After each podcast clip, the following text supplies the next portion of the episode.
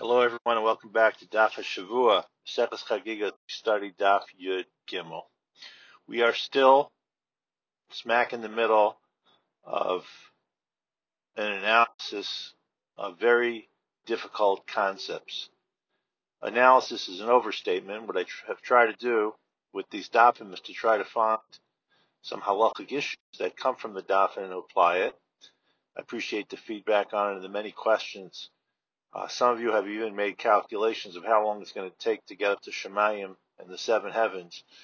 What I did want to say, and this comes up on Daf Yud Gimel Amid Beis, which I was thinking about on Shabbos during the Shira, Shira Hashem Ki Go Ga'ah. We refer to Hashem here as the ultimate of Gaius. We know that Gaiva, arrogance, showing off, is something that we put down. But the conclusion here of the Gemara it doesn't mean that Hashem is about Gaiva. It means that to any individual, could be the greatest man, the person who thinks he's the greatest man, greatest animal, all the different things that are mentioned, but ultimately we're all under the Ribbono Shel Olam. The Vilna Gaon pointed out that the main goal of davening is to realize that we need to be more humble. So I think just to put that in context of what we're studying, the fact that many of these ideas are way beyond me, us. I don't mean to insult anyone, but I think really beyond all of us, and at most we try to translate what the Gemara says. It's also a sign of humility, understanding what we can't understand. So that'd be a little bit of an introduction to remind us that sometimes there is such a deeper, there are deeper aspects to the world. Um, we still should learn Bereshis, we should still learn Yecheskel, but understand our limitations in a much deeper analysis. Two issues that I want to focus on are going to be today. One is a statement as far as not teaching Torah to non-Jews.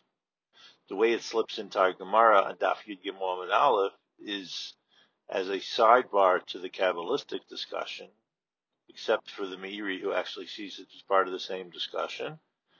And a lot of you asked me about at what age can we start studying Kabbalah in a deeper way. So I want to try to deal with that a little bit, how halachas have dealt with it. Is it 40? Is it 50? How do we deal with the historical reality that many of the great Kabbalists studied even before 40? I think the Arizal if I'm correct, passed away when he was 41 years old. I'm not exactly sure, but we could check that out. So he was obviously studying Kabbalah beforehand. So we'll try to touch on some of these issues through today's shiur. The Shach in Yoreh De'ah Simon Reish Mem Vav Sifkat and Vav within a discussion of Hilchas Talmud Torah makes a comment on the Ramah who tells us not to learn Shar HaChachmos. Now, there's a whole discussion what exactly does the Ramah mean by not studying Shara Chachmos. In fact, the Gra here, the Vilna Gaon, disagrees with the Shach's reading of Shara Chachmos. But for our purposes, the Shach gets into a discussion relating back to our Gemara of not studying Kabbalah. Now, he tries to at least in a broad way, define what exactly is Kabbalah. It seems to definitely include going deeply into some of the discussions that we've been dealing with superficially, Maisa Merkava, Maisa Bereshis, from Sefer Bereshis, from Yecheskel, and deeper. Also relates to something that we're going to learn on Daf Yud Dalid of Pardes, of great Tanoim who went into Pardes. Pardes, as we'll see, is a Rashi Tevos for different types of learning, including the last letter sod, but it's also at least the geographic location on the surface level. We'll see if we deal with some of that next week. And the Shach brings down something that many are familiar with. V'yesh kasvush lo Kabbalah achihebo arbayim shana. Kamosha Kasav, quoting the Mishnah from Pirkei Avos, Ben Arbaim Labina.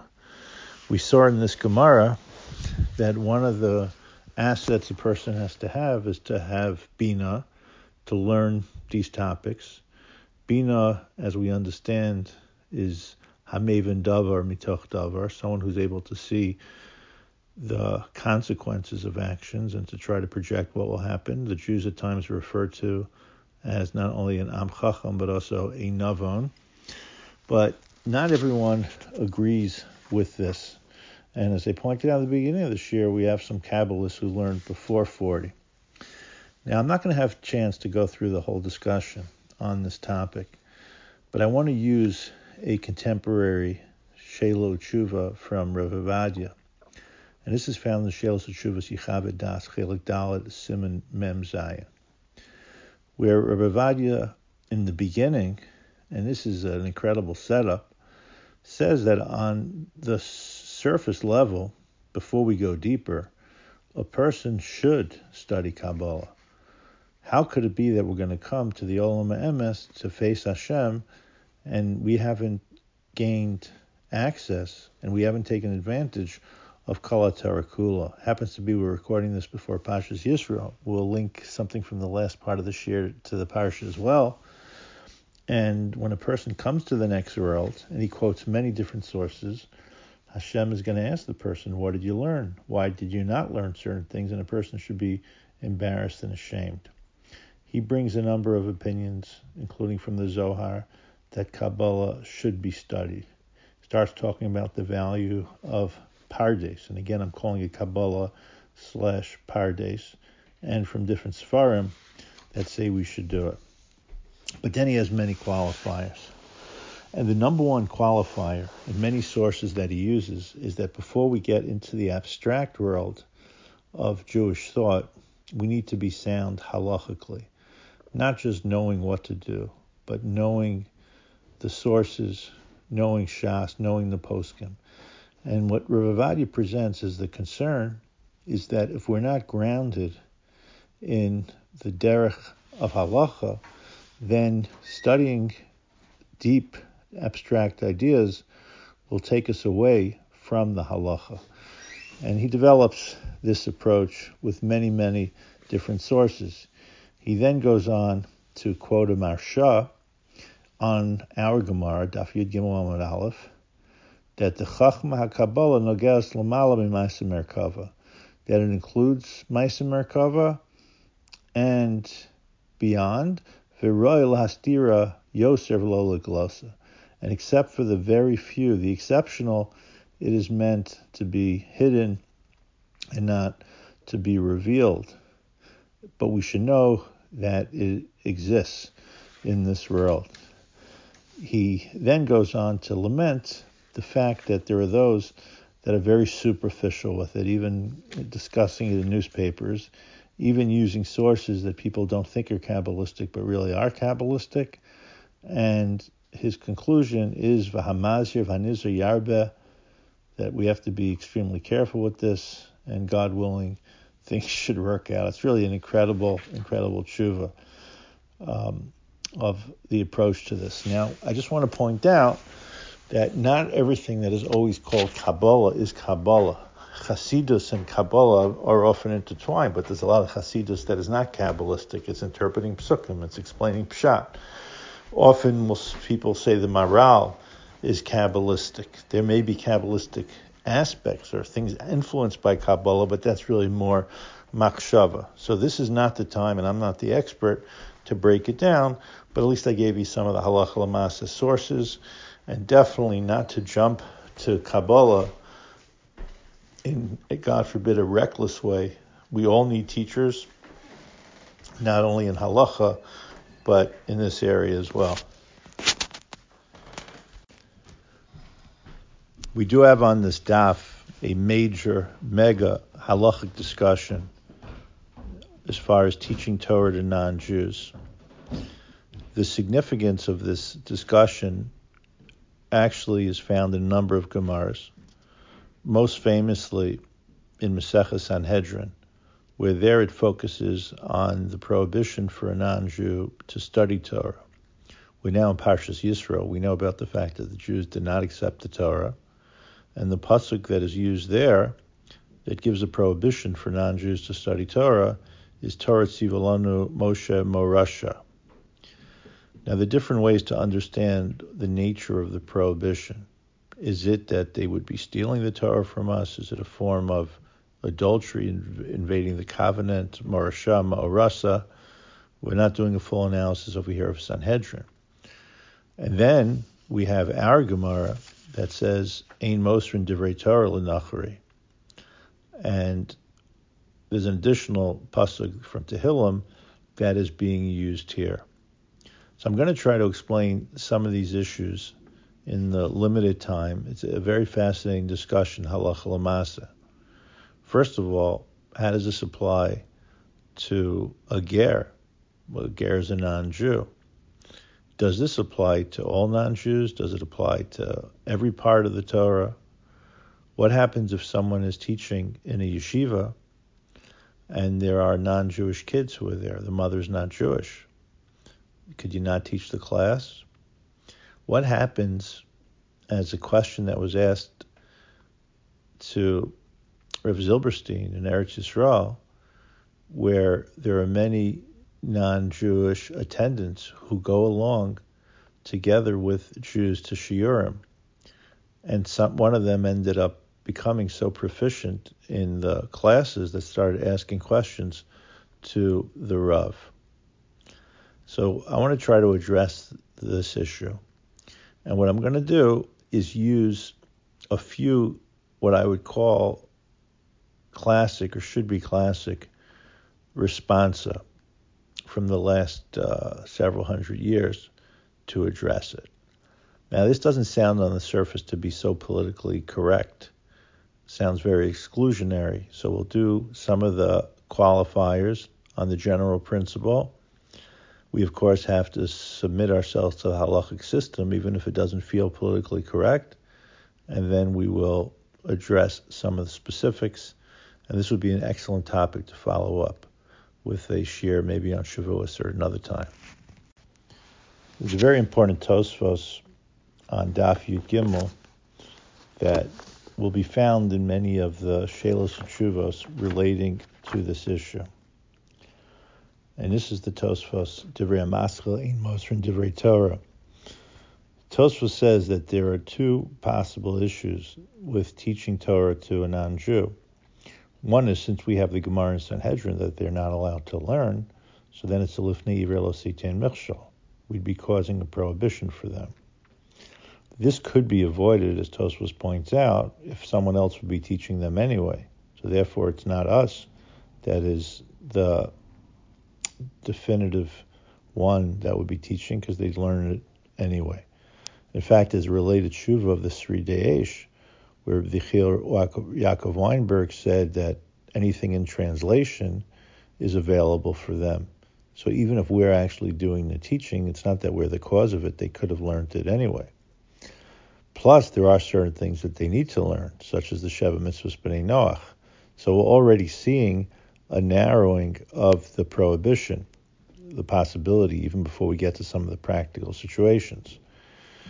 The Tosfa says at the end that we still have to keep our Gemara in mind, where the Gemara says from the Pasuk in Tehillim, Kuf Mem Zayin, of Mishum Magid Vrav Yaakov Chukam Yisrael, so that would be true, aside from the Lifnei Iver issue, that this is something that's especially for us. But if we could find a way that there's a value associated with the teaching, and especially if it's a value that would benefit the Jewish people, then this would be uh, the basis, another basis for an allowance. One of the reasons that there's going to be more flexibility on this topic than one would necessarily expect from reading the Gemara and Sanhedrin and Chagiga is that when you look at the Rishonim, such as the Meiri, you could read this also from the Rambam, is that the nature of the prohibition is not just a question that the Torah is exclusive to us, but if a non Jew would be using the Torah in a negative way. If it's Oved Kochavim, they'd be using it to serve their God. It would be used to missionize, to try to attract Jewish people. But just to have principles of the Torah that are out in the world that wouldn't be the prohibition that exists. I never saw this documented, but they say that Rabbi Yisrael Salanta felt that even in the secular world, there should be more knowledge of Talmudic principles. It would be good for the ethics of society. And we such we see such uh, quotes that very often from the Torah, from Nevi'im, from Ksuv, and even from the Talmud that are used in the public square. The Rambam does not include this prohibition of teaching non-Jews. He does talk about the prohibition of non-Jews learning, and there are also suggestions that the Rambam feels that it's only a question if it would be used for avodah zarah, not just as general knowledge. One of the classic tshuvas on this topic, which is quoted in many later tshuvas, is from Reb David Tzvi Hoffman. It's a great Rav, born in Hungary in 1843. Had a great academy, yeshiva, the Hildesheim uh, Rabbinical Assembly in Berlin. Passed away in the early 1920s. He's discussing a situation where a teacher would go into a German school, I guess a rabbinic figure, and they would have some kind of release time to teach religion and the Jewish kids would come in and be able to learn Torah. But there was a kid in there who had a non Jewish mother, and the father still wanted him to be in there. So, in this tshuva, the Melamed Leho'il, Reb David Tzvi Hoffman, finds basis to allow it under certain circumstances. He said to go really halach into issues is going to be very complicated if this kid is there. This is Malamed Lahoa Chelik Beis Simon Ayin Zayin.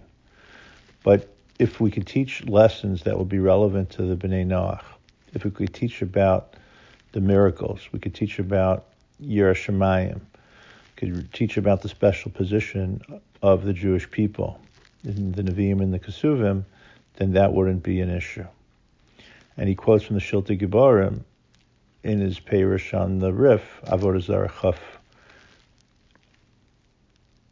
uh, Chaf Amud Aleph, that non-Jews could be taught things about the consolation and redemption that is promised to Bnei Israel. It's interesting that Ramosha seems to be more flexible. It's not the exact same case, but this is the Shelos Shuvas Igros Moshe Yerdech Chelik Beis Simon Kuf Lamed Beis, and he's talking about a situation where you have non-Jews at the Seder, and how do you teach Torah? so much of the Seder is about Torah, and you're not just doing the Torah Shabbat getting into Torah Shabbat and different inyanim. This is a Shelos in Yoreh De'ah Chelik Beis Simit Kuf Lamed Beis from Ramosha. This was written Yutes Teves Tafshin Chaf Gimel. And he says that it depends who your audience is. You could have a non-Jew at the table, but he's not your audience. The Jewish people are the ones that you're focusing on. You would think that this would have worked for the Malami Laho as well, but that's not the approach that he took. In this tshuva, Reb Moshe quotes another tshuva of the Sridei Yechiel Yaakov Weinberg I alluded to before, who offers a number of possible justifications, including the Maharsha on our Gemara, who says that if you look at the context of our entire Gemara, it's discussing Sisrei, the secrets of the Torah, the Tami HaMitzvahs. So to teach that to non-Jews could undermine, and maybe they'll think the whole Yahadus is a joke, and maybe they'll use it to try to missionize and to condemn who we are. But in general, it wouldn't apply. And he has many other allowances that are in there. These are some of the topics that fall under this very major discussion of teaching Torah to non-Jews and for non-Jews learning Torah. To be continued, should have a great week of learning.